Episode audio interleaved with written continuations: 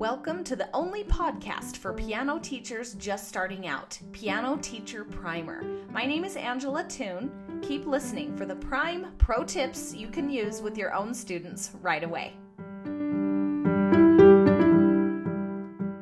Episode 39 How to Charge for Piano Lessons. So, I've said this before, but first, before we get started, I just want to have a little disclaimer here. Even though I get questions about it, I don't like to talk about exact amounts of what to charge for piano lessons because it varies so much. Even within, we've got different states, we've got different countries. This podcast is listened to in over 30 countries by the way. And so I even if I talk about dollar amounts, we're to it's not to be relevant to other countries. But even within a state, even within a city, you're to have variety of different uh, demographics that are going to be able to pay for piano lessons at different levels. So uh, there's going to be a wide range. So ask around in your area to determine what to charge. Okay, ask other parents, family members, other piano teachers um, as you decide what to set your rates at. And don't be afraid to charge what you're worth. Okay, think about it. Private lessons, one on one. Have you ever looked into private tennis lessons or private swimming lessons, for example?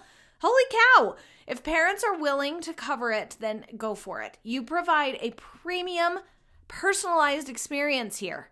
And even if you do other types of teaching and groups and things, go for it. Um, okay, so now we're going to get into the main topic of today how to charge. And what brought this on?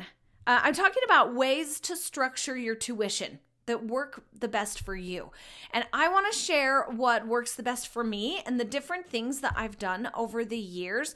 And what spurred this on is I've been getting questions about this, not just what to charge, but how do you set up your tuition? Um, my sister was asking me this too with regards to her kids as piano teachers. So every teacher has different policies on this, right? And different ways of of charging the families. So I'll just kind of share a few things I've learned along the way. And I'm also going to share things that I know other people do and how it works for them and why.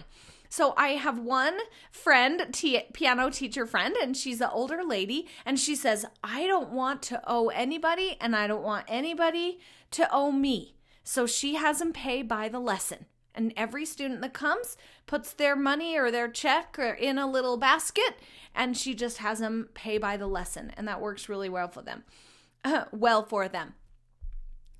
Um, another thing that I have learned uh, from other piano teachers is having the parents pay at the beginning of the month for all the lessons in that upcoming month. There are benefits to having them pay at the beginning of the month versus the end of the month because they're more likely to have their student come to the lesson. They're less likely to cancel if they've already paid for it. Um, there can be different amounts for the number of weeks there are. Uh, some teachers will just say, if there's ever a fifth week, you have that week off, and they'll schedule like their own vacations on the fifth week. So that's one way that I know some teachers run it.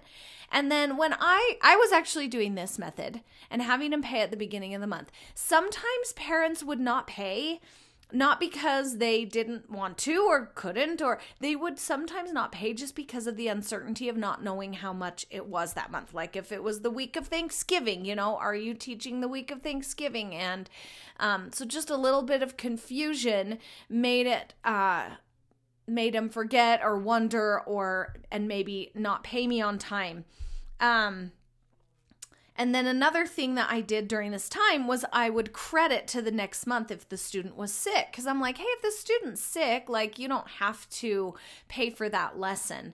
Uh, if the student forgot, then if we couldn't find a makeup lesson time, I would still charge them for that lesson. So, and then on the other end of the spectrum is paying a monthly tuition. So many teachers uh, that I know do a monthly tuition. It's the same amount each month for the families, and despite the number of weeks or cancellations or sicknesses. And some teachers offer makeup lessons and some really cannot. I mean, if you've got 60 students and no free spots, you probably can't offer makeup lessons. So, um, I do know one teacher studio offers a makeup group lesson at the end of like a semester. And so if you can make it, great. If not, well, okay then. Um, and they, these teachers figure that teaching piano is a lot more than just the time put in teaching the actual lesson. Uh, there's prep, there's deciding music, there's organizing everything, schedule, and there's planning recitals and and it's kind of like a dance tuition or you know you pay for your membership in this program and then it covers everything right so that is a really common way to pay and it's simpler for the parents because it's the same amount every month. And some even set up like a recurring payment thing and then they can totally set it and forget it, like with their monthly bill pay with their bank. I have some parents that do this too.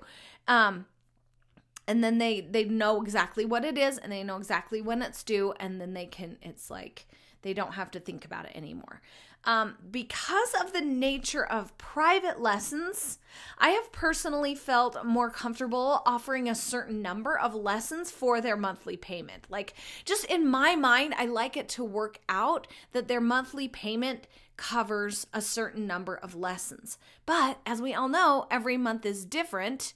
So, it I wanted it to be the same amount every month, but I still wanted it to kind of work out to a certain number of lessons. So, after talking to several teachers, I came up with this I call it my semester system today. Um, and and charge high enough that it covers those admin things in your mind. Uh, and the also the way that I do this, I do think it makes it a priority for students to come to lessons. And parents can also decide as as you will hear as I explain this, they can kind of decide you know, do I want a lesson this week or this? Okay. So it's the same amount every month. And I tell them in my policy letter and when they first come to my studio, and I tell them it covers a certain number of lessons per semester. Okay. So for example, I take the last week of August and I go through December until like the week before Christmas. It depends on what day Christmas falls, but about till when they get out of school for Christmas. So there's usually uh, like a week before Christmas or a couple of days before Christmas. So whatever week they're out of school is kind of my makeup week. So last week of August through Christmas. So this year it's like 16 weeks. And I offer 14 lessons during that time. So if they get all 14 lessons in before that last week of school, then they get a week off. And nobody minds a week off right before Christmas. it's not a problem. Also, if a student is sick or on a vacation, or if I choose to set a vacation in there, and because there's still enough weeks in there that we can have a vacation here and a and a Thanksgiving there, and then it still works out. And then let me give you an example for the summertime. Since we're just ending summer right now, um, I, I've also gotten questions about this like, do you have students cancel for the summer? I never recommend canceling for the summer. I think they just go backwards. So here's how I do the summertime I have families pace two months instead of three. And so they pay June and July and then nobody has to pay in August. But the June and July payment covers seven lessons over the entire summer. So again, there's like 12 weeks of summer about where I live. And then the then then the um the two months cover seven lessons in those 12 weeks. So we're still able to go on vacation. We're still able to have some flexibility, camps and different things that inevitably happen in the summer, but then they're still having lessons during the summer. And have I allowed a student to only have one month of lessons spread out over the summer? Yes, I have allowed that once or twice, but I just like recommend that they do the two months and then it's and then it's seven lessons through the whole summer. And it's plenty, really, between all the vacations. And again, if it gets to the end of the summer and they've had all seven, then they get a week off and nobody minds. So it's really it's really a, a fun way to do it. Now I realize that that I'm getting paid 11 months instead of 12 that way. So some teachers offset that by having a camp and then they have a group thing in the summer. I'm going to just have to wait till my kids are older to have bandwidth to do that. Older, my kids are teenagers. Maybe they're going to have to be out of the house. I don't know. Anyway, sometimes I stress out in the summer a little bit. So, um, um but you could make up that other month um, in some other ways if you wanted to. You could do some group classes, you could do some um, music history camps or some composition camps or some there's super fun things that you could do if you have more bandwidth than I do. So, uh, if you want to make up that 12th month. But for me, honestly, it works for me because I don't want to be teaching that whole month, you know, that whole amount of time. It's kind of not even possible with with how I run it. Um, I think I have an episode actually that I did at the beginning of summer about different ways to run summer. So you can refer to that if you want some more de- ideas about summer. Okay, so does that make sense? Whenever I explain this, I worry that it maybe doesn't make sense, but um but what I do is I keep track of each student that comes. So I have their page and I see at a glance and I count up the number of lessons that they've had in that semester. And so I just have circles. I just circle the date that they come, circle, circle, circle, and then I count circles. And oh, you've had your seven lessons, so you can have a week off. And then I communicate with each family as that last week of the semester is approaching. And then to let them know, yes, have them come to the lesson, or you've already paid for another lesson, you're welcome to have them come. Or, hey, you've had all your lessons, you can get a week off that week. And, um, and so I choose to not credit them if they choose or are unable to come to that last lesson. I think both parents and I want it to be simple. So I just offer it. And if they take it, great. Uh, if there are extraordinary circumstances like a job layoff, for example, or something, then I have, you know, made some adjustments for like extenuating circumstances, but we make it work, right? And I choose to offer makeup lessons because sometimes I'm the one that needs to change a lesson or wants to change a lesson. You know, if I want to hit a soccer game and I want to see one of my son's soccer games for the high school, a lot of them are on these weekday afternoons, right? When I would be teaching. And so I choose to not teach on Friday afternoons so I can put some lessons over there, or I allow my students to trade with each other if they um, want to trade times. So I have them let me know, but I want all the students to have lessons, right? This is why I'm teaching piano. I want them to come. And I'm. what happens when they don't have lessons for a while? They stagnate or they go backwards. Um, and then I can schedule these makeup lessons for what works for me. So if it doesn't work for them, um, there you go. You know, oh well. But if someone else cancels, if I have an open spot, and if we can make it work, then we do. But again, some some teachers say no makeup lessons, and I can totally understand why because it does get a bit confusing. There's more on all of this in the Piano Teacher Primer course. You can learn more about that at angelatoone.com. And in fact, the pages where I write and circle the dates of each student coming, that is also included in the Piano Teacher Primer course. Okay, final point here is raising your prices. Again, raise your prices, charge what you're worth. Uh, first suggestion with raising your prices is give them some notice. So you might mention it at the beginning of the summer and then it's going to happen in the fall, or you might mention it in the fall and it's going to happen in the beginning of the new year, something like that. Give them some months so that they are aware. And if it really is too much for them, then they can make other arrangements. I um, recommend not charging different amounts for for for example, some will say, "Well, I'm just going to charge new families more and I'm going to keep my existing families the same rate." Uh, I guess it would be fine if you just let them all know if you let them all know beforehand and everybody's aware, hey, you're grandfathered in, you're staying, but uh, new students are going to be charged more. If you tell the new students, hey, I've had these other families for a long time, they're grandfathered into this older rate. So I guess it could work, but parents will talk. So don't try to keep it a secret. They may not appreciate being charged more for the same service. So I prefer to just change it across the board. And then you want to state it just really matter of factly right? You want to think about it ahead of time and write down for yourself why you're raising your prices and why it totally makes sense. Inflation is real, everybody.